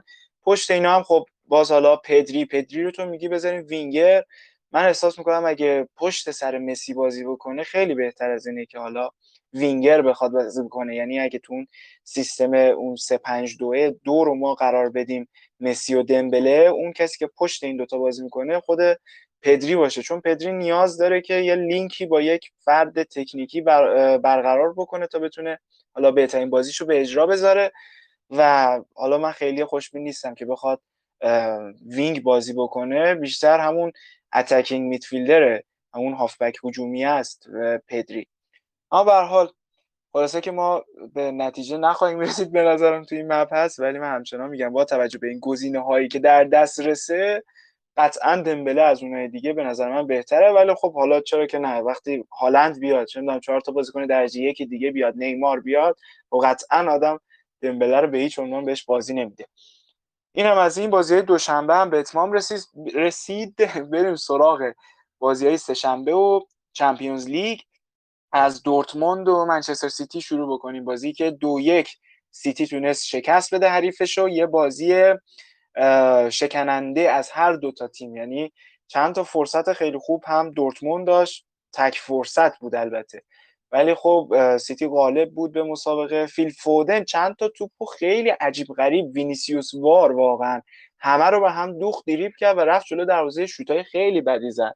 ولی بازم حالا دقیقه 90 رو پاس ایلکای گوندگان تونست جبران بکنه با اون تک گلی که به ثمر رسون ارلینگ هالند هم یه تک به تک از دست داد. جلوی ادرسون. ادرسون خیلی خوب توپو save کرد. یه صحنه مشکوک نیمه اول به وجود اومد و اون هم بعد از گل دی‌بروینه بود گل زد یا کی بود گل اول زد؟ الان شک کردم. بعد از گل اول سیتی یک صحنه به وجود اومد روی جود بلینگهام که در واقع اومد توپ از بالای پای ادرسون زد و ادرسون هم که حالا به قصد شوت کردن توپ اومد پاش خورد به کف استوک بلینگهام و این صحنه رو خب داور خطا به نفع منچستر سیتی اعلام کرد. در صورتی که اگه خطا نبود دیگه دروازه خالی بود و گل رو هم زد البته. بلینک ها دوست دارم حالا نظر هر دوتون رو بشنوم در مورد این مسئله. و ببینیم که به نظر شما آیا خطا بود یا نه. یه صحنه مشابه همین هم نیمه دوم به وجود اومد. منتها این بار پشت محوطه منچستر سیتی به وجود اومد و بازیکن و خطا اعلام شد به نفع دورتموند. این نکته عجیب بود. حالا ببینیم نظرت چیه همین جان در مورد این مسابقه و به خصوص اون صحنه. من نمی‌دونم دیگه داوری جای سلیقه‌ای شده فکر کنم و صحبت کردن راجع به پنالتی اصلا یه چیز خیلی پیچیده یعنی اگه دقت بکنیم ما هر قسمت داریم راجع به صحنه صحبت می‌کنیم. چه وقت مگه وی آر نیومد که وضعیت فوتبال بهتر وضعیت داوری بهتر شه؟ بهتر که نشده ایش بدتر شده. سر صحنه هایی کلی صحبت باید پیش بیاد بحث باید پیش بیاد. من نمی‌دونم راستیتش ریز جزئیات قوانین فیفا چیه. الان قانون هند جدیدی که آوردن به تو دستت بخوره به بدن بخوره. بعد خب خیلی مثلا خب اینجوری طرف استوپسینه بکنه بعد یه دونه این والیبال بزن تو دروازه خب. اول خورده به بدنش بعد خورده به دست خب قانونی آخه توپ بخوره به, به بدن بعد بخوره به دست. قصدی همراهش نبود باشه توپ دست ستون بوده باشه رو زمین. این به کنار حالا اینجا دیگه خطاه. این دیگه عملا بازیکن آقا توپ پا رو زده دیگه. یعنی ببخشید پا پا رو زده ها. پا پا رو زده دیگه. شما می‌تونی اینو مثلا پنالتی بگیری دیگه برخورد دیگه برخورد ولی خوب بیرم پنالتی گرفته نمیشه. من به نظرم پنالتی بود و نمی‌دونم چی بگم راستیتش پنالتی که بود بازی می‌تونست نتیجهش یه, یه چیز دیگه ای باشه ولی خب نمی‌دونم واقعا این صحنه رو ما بازی را لیورپول هم دیدیم. یعنی این صحنه همچین مشابهی و خطا گرفته نشه عجیبه واقعا برای من که چرا توی چند نه آخه می‌دونی چیه همین این صحنه ای که به وجود اومد حالا من الان یه مقدار مرددم که تو محوطه بود یا بیرون محوطه بود یعنی ادرسون اومده بود بیرون محوطه. صحبتی که حالا خود اکانت دورتموند هم داشت در این مورد این بود که اصلا نباید خطا گرفته بشه. یعنی جود بلینگ هام توپ اومد از بالای پای ادرسون زودتر زد و ادرسونی که برای شوت کردن توپ پاش آورده بود بالا پاش خورد به کف استوک بلینگهام و داور خطای بلینگهامو گرفت. نیمه دوم پشت محوطه سیتی. دقیقا همین مسئله بود اتفاق افتاد. یعنی این بار مجددا خود هالند اومد توپ زد خب؟ و اینجا خطا به نفع دورتموند اعلام شد. یعنی ببین تو نیمه دوم پشت محوطه دفاع سیتی دقیقا مثل نیمه اول اومد پای هالند رو زد. فهمیدی چی شد؟ یعنی برعکس شد اینجا. و خطا اعلام شد. حالا نمی‌دونم واقعا به قول تو الان چه اتفاقی میفته کاملا سلیقه‌ای شده. الان خطا بود نبود چی شد چی نشد. به حال نمی‌دونم. من این صحنه ها رو خیلی واضح می‌دیدم و حالا به نظرم حالا حمید یه سری صحبت ها کردش راجبش ولی من تصمیم داور درست دیدم و خطای بلینگهام هم به نظر من واضح بود. یعنی اصلا همون لحظه اول از بالا تو جریان بازی بلا فاصله که انجام شد من پیش خودم گفتم خطا. و بعد که آهستارم دیدم دیدم خطای بلینگهام بودش کاملا. هم خطای کف پا بودش هم در واقع برخورد داشتیش باهاشون با. یه آنالیز ما رفتیم از دورتموند که اگر باشه گفتیم که این تیم وقتی می‌خواد حمله بکنه تیم قدرتمندیه درسته ما هر موقع دورتموند می‌بینیم مقابل قولهای اروپایی بوده مقابل بایر مونیخ بوده توی بوندسلیگا. تیم ما دفاع ضد حمله دیدیم. اما لحاظ هجومی این بازیکن مهرهای فوق العاده ای داره بریم سراغ پرس کردنشون. مقابل سیتی مرکز زمین رو بستن. پنج بازیکن رو در مرکز زمین داشتن. در اول پرسشون چیزی شبیه به منچستر یونایتد. مقابل منچستر سیتی که دیدیم چه اتفاقی افتاد در اون بازی. در صحنه‌ای حتی برتری پنج به در کناره زمین رو داشتن. در چه سمتی؟ در سمت چپ. جایی که تقریبا کانسلو بود گوندوگان بود فودن بود. در سمت چپ این برتری عددی رو به وجود می آوردن برای اینکه یکی از دلایلی که سیتی نتونست یک بازی هجومی و فوق العاده پرگل داشته باشه همین نحوه پرس تیم دورتموند بود که اشاره کردم بهش. اما در فاز هجومی از پاسهای طولی استفاده می‌کردن. حالا همچنان بازیکنی که ایجاد کریدور می‌کنه ایجاد راهرو می‌کنه.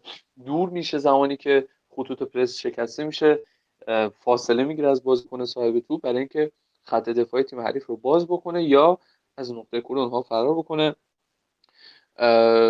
برای این پاسهای عمودی برای این پاسهای طولی در طول زمین خیلی بازی مستقیمی داشتن. تیم دورتموند هم بحث progressive pass ی بود که راجع به تیم پی اس هم ما گفتیم که از زمانی که پوچتینو اومده آمارش به چگونه بوده توی نقطه کور بازیکنان تیم سیتی میز دادن. سیتی از سیستم 442 استفاده می‌کرد اما خیلی خط هافبکش باز پرس می‌کرد و این باعث میشدش که به راحتی بتونن در half space ها بلینگهام گفتیم بازیکنی که تقریبا box to box بتونه ایفای نقش بکنه و از اون برم البته داوود و البته مارکو رویسی که گهگاهی میاد عقب توی صحنه گلی هم که دیدیم واکر فاجعه است. این فصل لحاظ دفاعی بلینگهام توی half space اومد جلو. پاس داد به هالند. هالند یک پاس لی داد به مارکو رویس و واکر همینجور وایستاده بود که خب ببین البته جوری تقصیر مدافع نیست. سه تا عمل انجام شد. سه تا عمل صورت گرفت. پاس بلینگهام دریافت هالند. پاس هالند این سه تا در کمتر از شاید دو ثانیه انجام شد. این محرک های ذهنی واکر بهش دستور نداد. مغزش به بدنش دستور نداد که اومد بری سراغ مارکوس مارکوس رو بگیری. و این اتفاق که گل خود اما تیم منچستر سیتی راجع به کانسلو صحبت کردیم. به عنوان فوتبک کاذب میواد مرکز زمین. این باعث میشدش که خط دوم پرس رو بکشه از پست خودشون بیرون.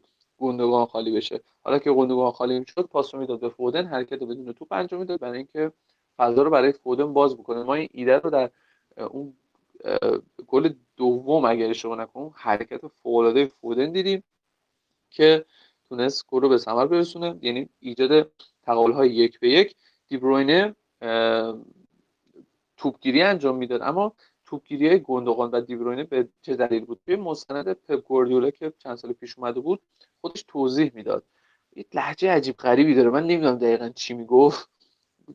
commit commit commit commit با لهجه اسپانیایی می‌گفت. یعنی شما توپ رو دستتون بگیرید وایسید حریف بیاد از پست خودش بیرون بیاد و زمانی که از پستش بیرون اومد شما توپ رو برسید به دیبروینه یا اون موقع سیلوا بازی می‌کرد در کنار دیبروینه. و همین اتفاق میافتاد. میومدن جلو و توپ می‌رسید به دیبروینه سیلوا بازیکنی بودش که عنوان مهاجم تازه بازی که به عنوان وینگر هم گهگاهی در کنار مارز قرار می‌گرفت. ما اینو توی بازی لیورپول اگه یادتون باشه بهش اشاره کردیم. خیلی سرتون رو درد نیارم. در کانال راست زمین حرکات دوگانه انجام شد چون وقتی توپ می‌رفت سمت چپ سمت راست خالی می‌شد. حرکات جداسازی در سمتی که برتری عددی با تیم مدافع نیست راحت تره و این یه نکته تاکتیکی که می‌تونیم تو ذهنمون داشته باشیم. نیمه دومی که دلایلی که گل بود که سیتی تیمو کشید عقبتر که اون نقاط کور رو پوشش بده کار به شدت درستی کرد به نظرم. ولی میگم اون اتفاقی برای واکر افتاد انگار یخ زد واکر و نتونست رویس رو بگیره. نقاط کور رو بستن و بازیکنان تیم دوم مجبور می‌شدن برای توپگیری بیان. عقب دیگه تو نقطه کور تیم او بازی مستقیم نبود. اون پروگرسیو پس دیگه نبود. بیشتر پاس قطری بود از مرکز به کنار زمین. بسیار خب حالا باید ببینیم دیگه بازی برگشت چی میشه. من کاملا می‌بینم در این سیتی که یه اتفاقی مثل سال گذشته رخ بده مثل بازی با لیون و این تیم بازم نتونه بره مرحله بالاتر. تو امیدوارم که چنین اتفاقی نیفته ولی کاملا پتانسیلش رو داره منچستر سیتی. بریم سراغ بازی بعدی بازی لیورپول و رئال مادرید. رئالی که سه یک تونست لیورپول رو شکست بده. تو شب بد بسیار بد تیم لیورپول. اونم تو ورزشگاه آلفرد و دی استفانو. بشنویم صحبت های مزی رو. بله یه بازی بودش که بازی عجیبی بود به نظرم برای هر دو تا تیم چون که ما یه رئال متفاوت رو دیدیم و یه لیورپول متفاوت رو مخصوصا لیورپول که نمایشش جلوی آرسنال ما رو به این فکر انداخت که ممکنه این تیم دوباره برگشته باشه یا رستاخیز رو می‌خواد تجربه کنه و رئالش خیلی سخت خواهد ولی اینطوری نبود. به دلایل مختلف. بازی که شروع شد در واقع پرس خوبی پرس خوب که میگم از پرس از بالا خوبی رو لیورپول روی رئال گذاشتش. اما با یه مقدار نقص. نقصش هم این بودش که وقتی که با یه پرس 4 3 1 2 که در واقع شد تا یک یه پله عقب‌تر کاسمیرو رو مهار کرده بود و صلاح همانه مثل همیشه داخل می‌زدن و روی دفاع وسط ها فشار میذاشتن. یه تفاوتی داشت نسبت به بقیه مواردی که لیورپول این پرس رو انجام میدادش. حالا من ویدیوی آخرم هم آپلود کردم. دقیقا فقط آن تکیفاتی بودش با تصویر می‌خوام ببینن دوستان. اتفاقی که میافتاد ما معمولا می‌دیدیم مانه و صلاح از بیرون به داخل می اومدن و راه پاس مسیر پاس به فولبک ها رو میبستن برای دفاع ها و خب هافبک هم که من تو من می‌کردم هافبک های حریف. مخصوصا توی این بازی که هر دو تیم از سه تا هافبک استفاده می‌کرد اما این بازی این اتفاق نمیافتاد. نمی‌دونم چرا واقعا. هرچی نگاه کردم به نتیجه نرسیدم. از مرکز اضافه می شدن و خطوط پاس به کناره ها رو نمی بستن. شاید دلیلش این بود که می‌خواستن در واقع توپو ببرن به کناره ها و توسط واینالدوم یا کیتا که بازی کنه سریع هستن کانتر پرس بذارن در کانال ها و خب شاید هم حضور کیتا به این دلیل بودش اما نتیجه نداد و این اتفاق نیفتاد به خاطر اینکه آل میدونستش که اگر به کانال ها ببره ممکنه که اسیر کانتر پرس لیورپول بشه و توپ های بلند رو استفاده می‌کرد. به کرات دیدیم که کورتوا زیر پرس توپ بلند فرستاد. اما تفاوت رئال نسبت به همیشه رئال حالا ما توقع داشتیم که با سه دفاعه بازی کنه ولی خب واران احتمالا مصومیت لحظه آخریش باعث شد که اونا به 4 3 برگردن. کرونا گرفت. آره کرونا گرفت آفرین. و رفت تو قرنطینه احتمالا به بازی برگشتن. طبیعتا نباید برسه مگر اینکه مثل مثلا قاعدی اینا کرونا گرفته باشه که دو روز خوب میشن. ولی آره داشتم می‌گفتم که این 4 3 3 با 4 3 3 که قبلا ما راجبش صحبت کردیم من خودم هم راجع به 4 3 3 رئال صحبت کردم تفاوت بود. مودریچ همیشه عادت داشتش که به حمله اضافه شه و اونجا در واقع برتری عددی داشته باشن و کروس بیاد عقب و از توپای بلند رئال استفاده کنه. توی این بازی این نقص رفع شده بود. چرا میگم نقص؟ برای اینکه فاصله بین خط دفاع و خط حمله رئال خیلی زیاد می‌شد و فقط کاسمیرو توی یک سوم میانی حضور داشتش. توی این بازی مدریچ کاملا یک سوم میانی رو حضور داشت و ترکش نمی‌کرد. دلیلش احتمالا این بود و دلیل درستی هم می‌تونست باشه که این توپ های بلند که زیر پرس لیورپول ارسال میشدش در واقع یا اگر توپ های دوم رو دریافت نمی‌کردن جلوی بازیسازی لیورپول رو بگیرن و ضد حملاتش رو یا اینکه برتری عددی داشته باشن در یک سوم توپای دوم رو خودشون اصلا بگیرن که این اتفاق خیلی خوب میفته مورد بعدی که توی همین فاز اول بازیسازی رئال انجام می‌شد این بودش که رئالی ها بعد از یه مدت تصمیم خیلی خوبی گرفتن. اونم این بودش که به جای اینکه در واقع فول بک هاشونو همون پایین نگه دارن که گزینه پاس باشه وقتی دیدن از این گزینه ها استفاده نمی‌کنن فول بک رو یه مقدار بالاتر بردن که تشویق کنن واینالدوم و کیتو رو به یارگیری و اونها رو توی دوراهی بذارن بین هافکی که باید منتقن کنن و بین فولبکی که باید فشار بذارن. و آسنسیو و وینیسیوس جونیور به عنوان inside forward نقش کردن داخل شدن جمعتر شدن توی کانال مرکزی برتری عددی ایجاد کنن و لیورپول مجبور شدش که خط هافبکش یه مقدار پایین تر بازی کنه. جوتا یه مقدار با کاسمیرو بیاد عقبتر. و در کنارش خب پرس بالا خستگی زیادی می‌ذاره روی تیم ها بعد از 20 دقیقه معمولا ما ببینیم هر تیمی هم که باشه پرس سنگینش رو یه ذره میاره عقبتر. لیورپول هم این کارو کرد. پرسش رو آورد عقبتر و اینجا بودش که تیر خلاص رو در واقع به شقیقه خودش زد لیورپول به نظرم. به خاطر اینکه خب طبیعتا شما وقتی که تیم حریفت برنامهش تو پای بلنده و پاسای پشت دفاع هستش وقتی که شما اجازه بهش می‌دید که بیاد جلو آها اینم بگم که علاوه بر که فول بک های راه رفتن بالا و وینگراش جمع شدن کوروس هم اضافه شدش که کمک کنه به دو تا دفاع وسط ها در برابر مانو صلاح سه به دو بشن توی بازی سازی آره می‌گفتم که وقتی تیم حریفت پاسای بلند می‌خواد ارسال کنه. و یه بازیکنی مثل کوروس که اصلا پاساش بی‌نقصه می‌تونه از یه سری ویدیوها قبلا بودش خیلی وایرال می‌شد اوایلی که اینترنت اومده بود از یه فاصله دوری فوتبالیستا مینداختن تو سطل آشغال توپو. و همه می‌گفتن اینا کامپیوتری الکیه کوروس واقعا همچین توانایی به نظرم داره. یعنی پاساش بی‌نظیره و پاس گلای 70 80 متری 60 متری که میده قشنگ تصدیق می‌کنه این قضیه رو. وقتی شما حریفتی همچین بازیکنی داره نباید اجازه بهش بدی که بیاد جلوتر و از یک سوم این کار انجام بده. باید روش پرس بذاری که هر چقدر این پاس های بلند بخواد ارسال کنه به پشت محوطه جریمه به محوطه جریمه که هیچی به پشت محوطه جریمه منطقه 14 شما حتی نرسه.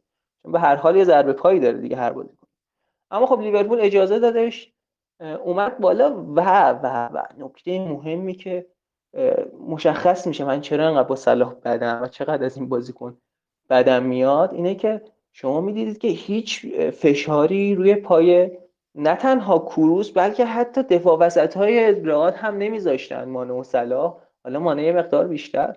اما کاملا هم فضا داشتن هم زمان برای بازی سازی بازیکن رئال توی فاز اول و حتی فاز دوم. این اتفاق که میافتاد خب ما دیدیم که گل اول زده شد گل دوم زده شد. دو تا موقعیت دیگه هم رئال به دست آورد. اما باز هم رئال به همین بسنده نکرد. توپ رو به کناره ها می برد و یک سمت overload ایجاد می کرد و باز هم به دلیل اینکه صلاح مخصوصا می برد سمت راست رئال خیلی سمت راست خودش می برد در سمت مقابل به دلیل اینکه صلاح پایین نمی اومد و اضافه نمی‌شد به خط هافبک برای دفاع کردن اون سمت رابرتسون در یک موقعیت دو در برابر یک ایجاد اتفاق قرار می گرفت معذرت می‌خوام بین وینیسیوس جونیور و مندی. که خب وینیسیوس اینو با خودش می‌کشید داخل و مندی خیلی راحت می‌تونه سویچ های این سمت رو دریافت کنه و از سمت چپ دیدیم که رئال خیلی حمله های خوبی انجام داده. چند تا پاس cutback هم دادن که نتونستن گل بزنن. این اتفاقی بودش که خب من من واقعا بابتش تعجب کردم که لیورپول چرا این پرس تیمی که در واقع به پرسای خوبش معروفه توی این بازی متفاوت بود. و رئالی که زیدان نشون داد هنوز زنده است هنوز نفس می‌کشه و هر لحظه می‌تونه یه سورپرایز جدید بکنه.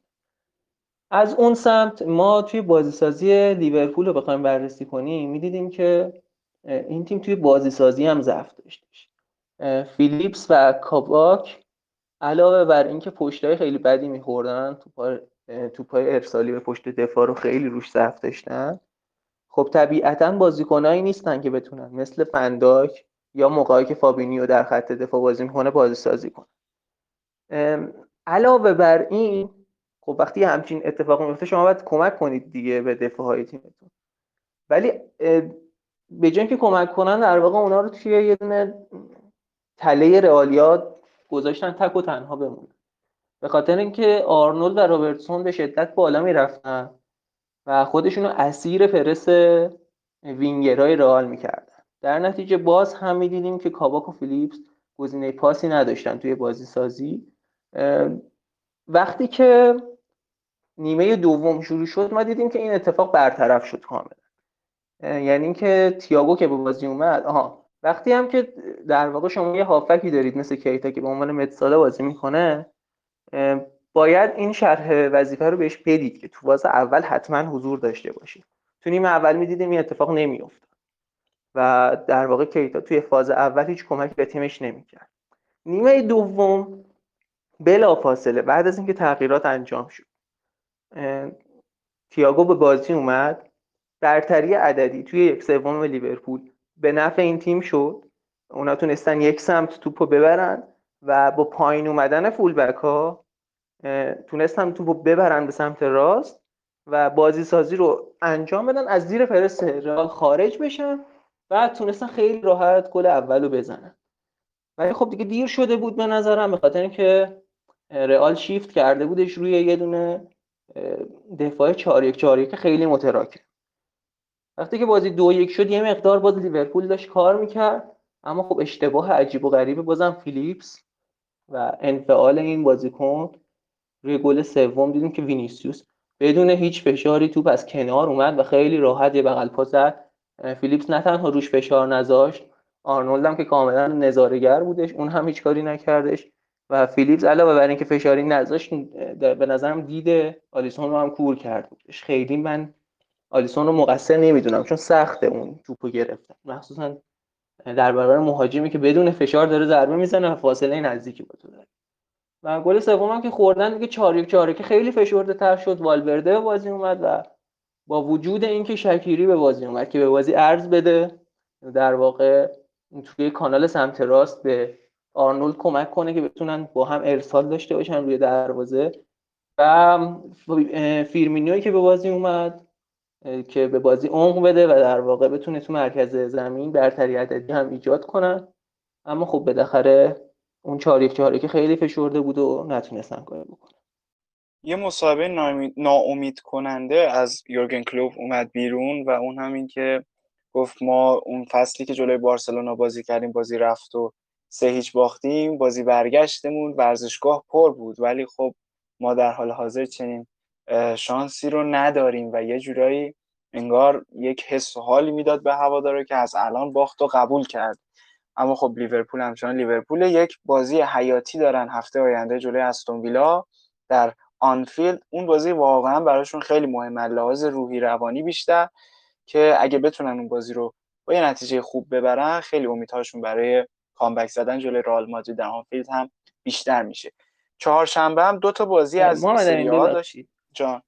من دو تا نکته رو راجع به بابی فیرمینو بگم. تو ویدیوم هم گفتم. به نظرم واجبه که هی تکرار بشه قبلا هم من از این بازیکن دفاع کردم به نظرم واقعا مستحق این انتقادایی که میشه نیستش و ما دیدیم دیگه چقدر به نظرم تاثیرگذار بودش وقتی به بازی اومد و نبودش هم دیدیم چقدر اثر داشتش من می‌خوام اینو بهتون بگم که فیرمینو رو ما نباید حتی به عنوان یه. یه فوروارد گلزن یا یه نمی‌دونم یه false nine بازی با توپ بازی بدون توپ خوب یا یه بازیکن تکنیکی به عنوان اینها باید بهش نگاه کنیم چون همه می‌کنه. اما فیرمینو یه نکته خیلی متفاوتی داره نسبت به بقیه مهاجما که اگر به نظرم تو نیمه اول حضور داشتش جلوی رئال بازی خیلی فرق میکردش. اولا اینکه بازیکن بازیکنی که موبیلیتی بالایی داره در واقع حرکات زیادی تو زمین انجام میده تو مناطق مختلف. بازیکنی هستش که مهمترین نکتهش گفتم بجز اون خصلت ها مهمترین نکتهش اینه که تو فاز اول بازیسازی برای تیمش خیلی موثره. با اینکه این سر زمینه ولی فاز اول بازیسازی اون سر زمینه. اما وقتی که به حتی فراتر از یک فالس ناین میاد کاملا به عنوان یک هافک عمل می‌کنه. و حتی با وجود بازیکنی مثل کیتا که به فاز اول کمک نمی‌کنه انقدر برتری عددی در میانه زمین زیاد میشه برای تیمش که دیگه تیم مقابل نمی‌تونه پرس خیلی بالایی رو بذاره یا اگرم بذاره یه جای کار از دستشون در میره. داشتن یه همچین بازیکنی به نظرم نعمت اگر فیرمینو نیمه اول بود لیورپول خیلی بهتر می‌تونست خط پرس رو رد کنه و خیلی بهتر می‌تونست این تیم رو پرس بکنه. ما توی پرس هم پرسش که توضیح دادم دیگه بازی سازی رئال رو. اگر که به جای جوتا بودش توی بازی و خودش توی خط اول پرس قرار می‌گرفت پرس 4 3 می بود کاملا متفاوت بود و واقعا نباید بهش انتقاد کرد. به نظر من یکی از بهترین و یکی از مؤثرترین بازیکنهای به لحاظ تاکتیکی در دنیا هستش. یعنی اینکه من کاملا اگه یه تیم منتخب بخوام داشته باشم فیرمینو رو انتخاب می‌کنم چون اثر تاکتیکیش بی نهایت زیاده. چه توی دفاع چه توی حمله. خیلی هم خوب. بریم سراغ بازی چهارشنبه. ساسولو و ناپولی دو یک به اینتر و یوونتوس باختن. یه التیماتوم هم داده بودن به پیرلو کنگار سرنوشتش و آیندهش به این بازی وابسته بود. به حال تونست یوونتوس شکست بده. توی شبی که بوفون به عنوان دروازه‌بان اول قرار گرفته بود و شزنی نیمکت نشین بود. اما بازی های چمپیونز لیگ رو هم داشتیم چهارشنبه. چلسی دو سفت تونستیم پورتو رو در زمین پورتو. اسمن صرفا در زمین پورتو بود. تونست این تیم رو شکست بده و با یک اندوخته خوب بره به مساف بازی برگشت. همین جان نظر در مورد این مسابقه؟ خیلی پورتو خوب بازی کرد راستیتش نیمه اول و یه جوری بهمون ثابت کرد که من شانسی نیومدم تا اینجا. با تاکتیک اومدم بالا. اما من اول یه صحبتی راجع به چلسی بکنم بعد بریم سراغ پورتو. خب هاورتس طبق معمول به عنوان شماره 9 کاذب ایفای نقش می‌کرد سیستم 3 4 3 رو ما داشتیم می‌دیدیم. سیستم شبیه به آنتونیو کونته در فصل اولش در چلسی. طبق معمول اسپلیکوئتا بازیکن اضافه در مرکز زمین در بازی سازی فشار رو اضافه می‌کرد. صحنه قبل گل این فشارها رو ما از آسپلیکوئتا در سمت راست می‌دیدیم. فشار در سمت راست اضافه می‌کرد. تو شیپ شد به سمت چپ. ماونت در half space جورجینیو اون پاسی که به ماونت داد فوق العاده بود چرخشش و گلی که دریافت کردن هر دو گلشون error های دفاعی بود بیشتر تا مشکل تاکتیکی. و این error ها به وجود میاد بازیکن‌ها بازیکن‌های top ی نیستن در Champions League. بعد از مدت ها به این مرحله از Champions League رسیدن و یه چیز طبیعیه که این مشکل براشون به وجود بیاد. اون کرونا اون که دست داد باعث شدش که یه جوری هم error دفاعی بود هر دو گلشون. این راجبه چلسی و چلسی بیشتر سعی کرد پاس به فضا بده. کناره های زمین خیلی موفق نبود تیم چلسی. تو میرک زمین گزینه پاس رو به عقب بود و به دلیل حضور سه در عقب زمین این گزینه ها وجود داشت. اما تیم پورتو با سیستم 442 که گهگاهی به 433 تبدیل می‌شد. چرا؟ اوتا اوتاویو به عنوان مهاجم سوم اضافه می‌شد. کرونا به عنوان یک وینگر هافک در سمت راست حضور داشت. برای اینکه بخوان از سمت راست حرکات ترکیبی انجام بدن. بعد از اینکه توپ را دست می‌داد تیم چلسی وقتی پورتو توپ رو به دست می آورد برخلاف سایر تیم هایی که ما دیدیم در این مرحله یه تیم سطح پایین یا می‌زنن زیر توپ یا پاس میده رو به عقب دروازه این کار انجام نمی‌داد. می‌رفت به کنار زمین. خب در یک سیستم 3 4 3 شما فقط یک wing back داری و از این برتری عددی سعی کرد استفاده بود تیم پورتو یعنی چیلول و جیمز رو در لحاظ برتری عددی به دلیل تک wing back بودن این سیستم چلسی از برتری عددی استفاده بکنه. کرونا این کار انجام می‌داد. مارگا میومد به half space. تیم رو تیم چلسی رو جمع می‌کرد به سمت خودش. چون اگه جمع نمی‌کرد اون اتفاقی که مقابل یوونتوس افتاد رخ می‌داد. اون صحنه که سانتر شد و مارگا توپ رو گرفت و اون اتفاق افتاد. مارگا تیم که جمع می‌کرد کرونا سانتر می‌کرد جایی که اوتاویو به عنوان یک مهاجم در آخر سانتر بود. ما راجع به سیستم 442 که توی قسمت پادکست صحبت کردیم گفتیم وینگر از سمت وینگری که از دور توپه وینگر سمت مخالف بیاد به عنوان مهاجم اضافه بشه. و البته گرویچ که به عنوان یک هافبک اضافه می‌شد به حمله و که هافبک شماره هشتشون عقبتر میموند. او توی اون صحنه شوتی که زد به سمت دروازه ما این رو کاملا می‌تونیم ببینیم. پس اتفاقی که برای پورت افتاده یک شانس نبوده. بازیکنهای چلسی خیلی خوب بودن و دو گل که دریافت کردن اشتباهات دفاعی بوده. بازی هم توی رامون سانچز پیسخوان سوی... شهر سویل یا ورزشگاه اختصاصی تیم سویا برگزار می‌شد و این قانونا هم همچنان خیلی عجیب غریبه و نمی‌فهمیم چه جوریه که الان مثلا لیورپول می‌تونه بره اسپانیا بعد نمی‌دونم باز از اون ور یه سری از تیم‌ها نمی‌تونن میزبانی بکنن. از یه چیز عجیب غریبی شده. مثلا دورتموند میاد انگلیس. نمی‌دونم واقعا چه فازیه. اما به هر حال حالا خوبیش اینه که باز بازی برگشت پورتو هم قراره تو همین ورزشگاه مجددا برگزار بشه. بازی آخر چهارشنبه هم بین پاریس سن و بایر مونیخ بود. تو هوای برفی شهر مونیخ که خیلی عجیب بود واقعا این موقع سال برف به اون شدت.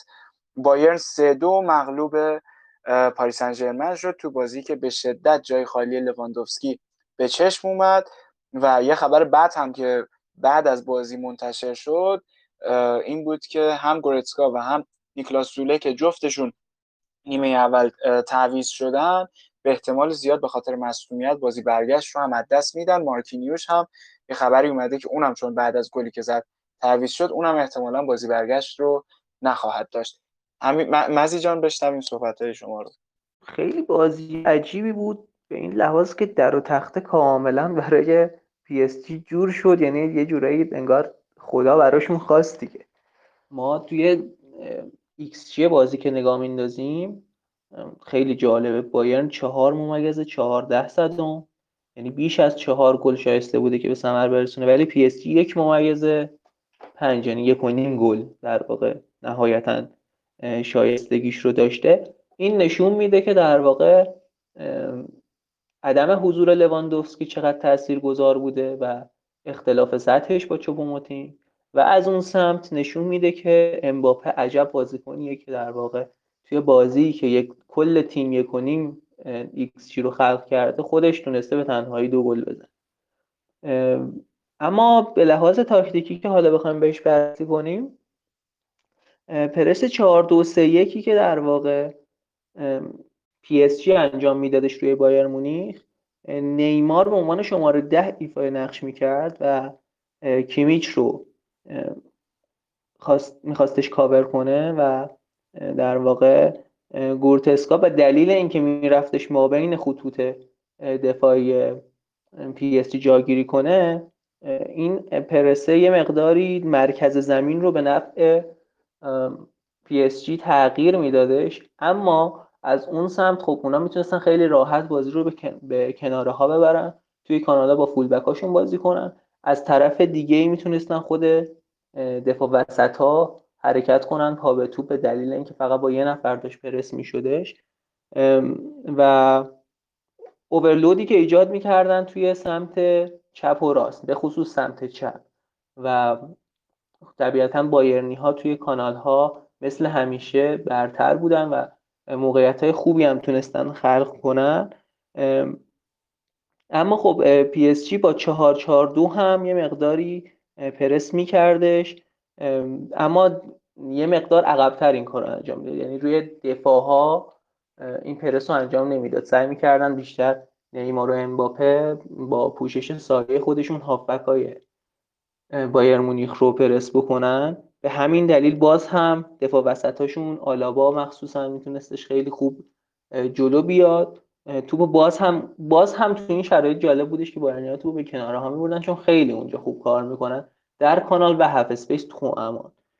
به خصوص حالا سمت راست که در واقع سانه و مولر اشاره کردیم جلوتر بهش خیلی خوب با هم جابجا می‌شدن.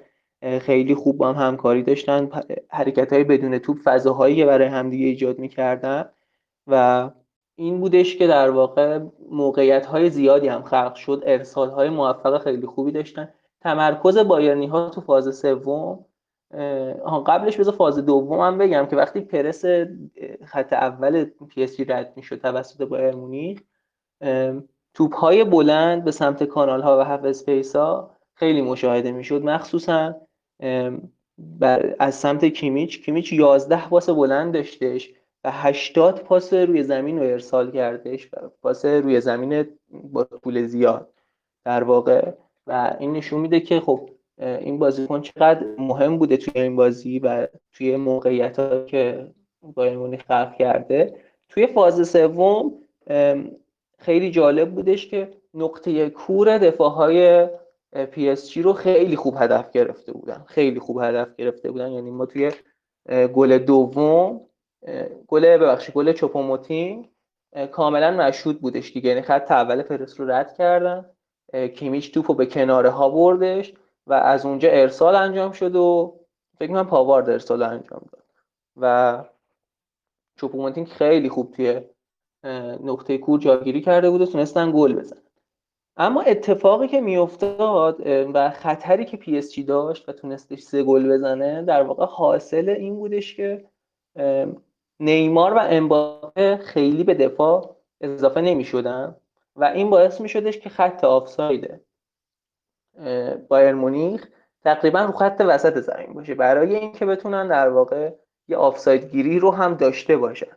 چون اگه خیلی اضافه می شدن به خط هافکشون و نزدیک می شدن به خط هافک خب خیلی فضای عجیب و غریب اتفاق می افتاد پشتشون خیلی راحت بدون آفساید می‌تونستن این دوتا بازیکن قرار کنن. این فضایی که بین دفاع و هافبک بایرن ایجاد می‌شد باعث شدش که اینا بتونن ضد حمله های خیلی خوبی داشته باشن. یعنی ما هم توی گل سوم و هم توی گل اول هر دو گل امباپه دیدیم که دقیقا این اتفاق افتادش. یعنی این توپو که پس گرفتن پی اس جی بازیکنان پی اس جی بلا فاصله از اون فضا استفاده کردن و خب سرعت بالای امباپه و تکنیک نیمار هم کار رو براشون یه سره کردش. خیلی هم خوب. حالا با توجه به این مصدومیت های پرتعدادی که به وجود اومده علاوه بر مصدومینی که بودن از قبل مثل لواندوفسکی کار کار بایرن خیلی سخت شده برای بازی برگشت. باید ببینیم حالا چیکار می‌کنن توی ورزشگاه پارک دو پرنس و پاریس سن می‌تونه انتقامش رو بگیره از این تیم؟ یا خیر یه نکته کوچیک هم فقط من در مورد ناواس بگم که این بشر واقعا underrated خیلی دست کم گرفته شده و فوق بوده عمل کردش هم تو این مسابقه و هم تو بازی با بارسلونا به خصوص بازی برگشت و اگه نبود واقعا شاید الان دوباره مثلا بارسا بایرن می‌دیدیم شاید. خیلی دروازبان خوبی و و خیلی ازش کم صحبت میشه.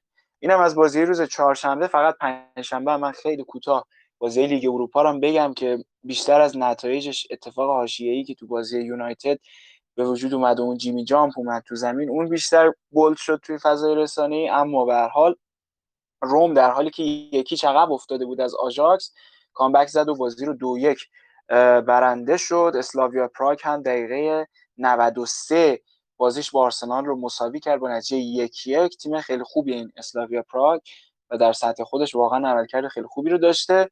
یونایتد دو هیچ گرانادا رو شکست داد و ویارال اونای امری هم خیلی سوسکی داره میاد بالا و یکیش دینامو زاگرب رو تونست شکست بده تو این مسابقه و حالا بازی برگشتشون هم که پنجشنبه هفته آینده برگزار میشه. خیلی کوتاه فقط یه مروری بر هفته که در پیش داریم داشته باشیم بازی مهمش رو بگم. ما شنبه مثلا لید سیتی از اون بازی جذاب می‌تونه بشه.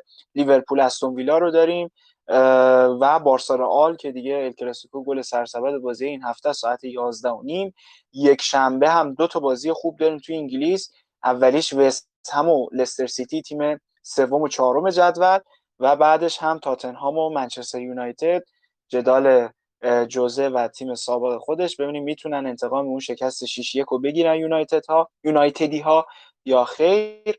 و دوشنبه هم بازی خاصی نداریم. سه شنبه هم که دیگه بازی برگشت چمپیونز لیگ چلسی پورتو پی اس جی بایرن و چهارشنبه هم سیتی و دورتموند و رئال مادرید رو رئال مادرید و لیورپول. اینم از این. دم شما گرم که تا اینجا شنیدید. فکر می‌کنم یک ساعت و نیم شد. نیم ساعت تونستیم کم بکنیم به نسبت اپیزود قبلی. از ما بپذیرید. سیگار هم می‌خواین ترک بکنید نخ نخه ما هم حالا نیم ساعت نیم ساعت. انشالله کم می‌کنیم تا تازه الان می‌خواستم بازم مطلب اضافه کنم. آره. حالا می‌دونم واقعا بچه ها خیلی هم حمید هم مزی نکات خیلی بیشتر از این آماده کرده بودم ولی خب به خاطر مزیقه زمانی که داریم مجبوریم در خلاصه ترین حالت ممکن بدیم. کلی هم بازی بود دیگه انصافا. اگه بخوایم بشمریم فکر می‌کنم 20 بازی رو رد کرده باشه بازی های این هفته فوتبال اروپا. مرسی از حمید عزیز مرسی از مزی و مرسی از همه شما که تا اینجا شنیدید. امیدوارم که لذت برده باشید. منتظر ما باشید. اپیزودهای آنالیزیمون رو از دست ندین. واقعا حمید خیلی خوب و ساده داره توضیح میده مطالبی که یاد گرفتنش واقعا به این راحتی ها نیست و خیلی خوب حمید داره هم به خاطر پیدا کردن سورس و منابعش و استفاده بکنین. امیدوارم که لذت ببرید. مراقب خودتون باشین. هفته آینده خیلی زود برمیگردیم.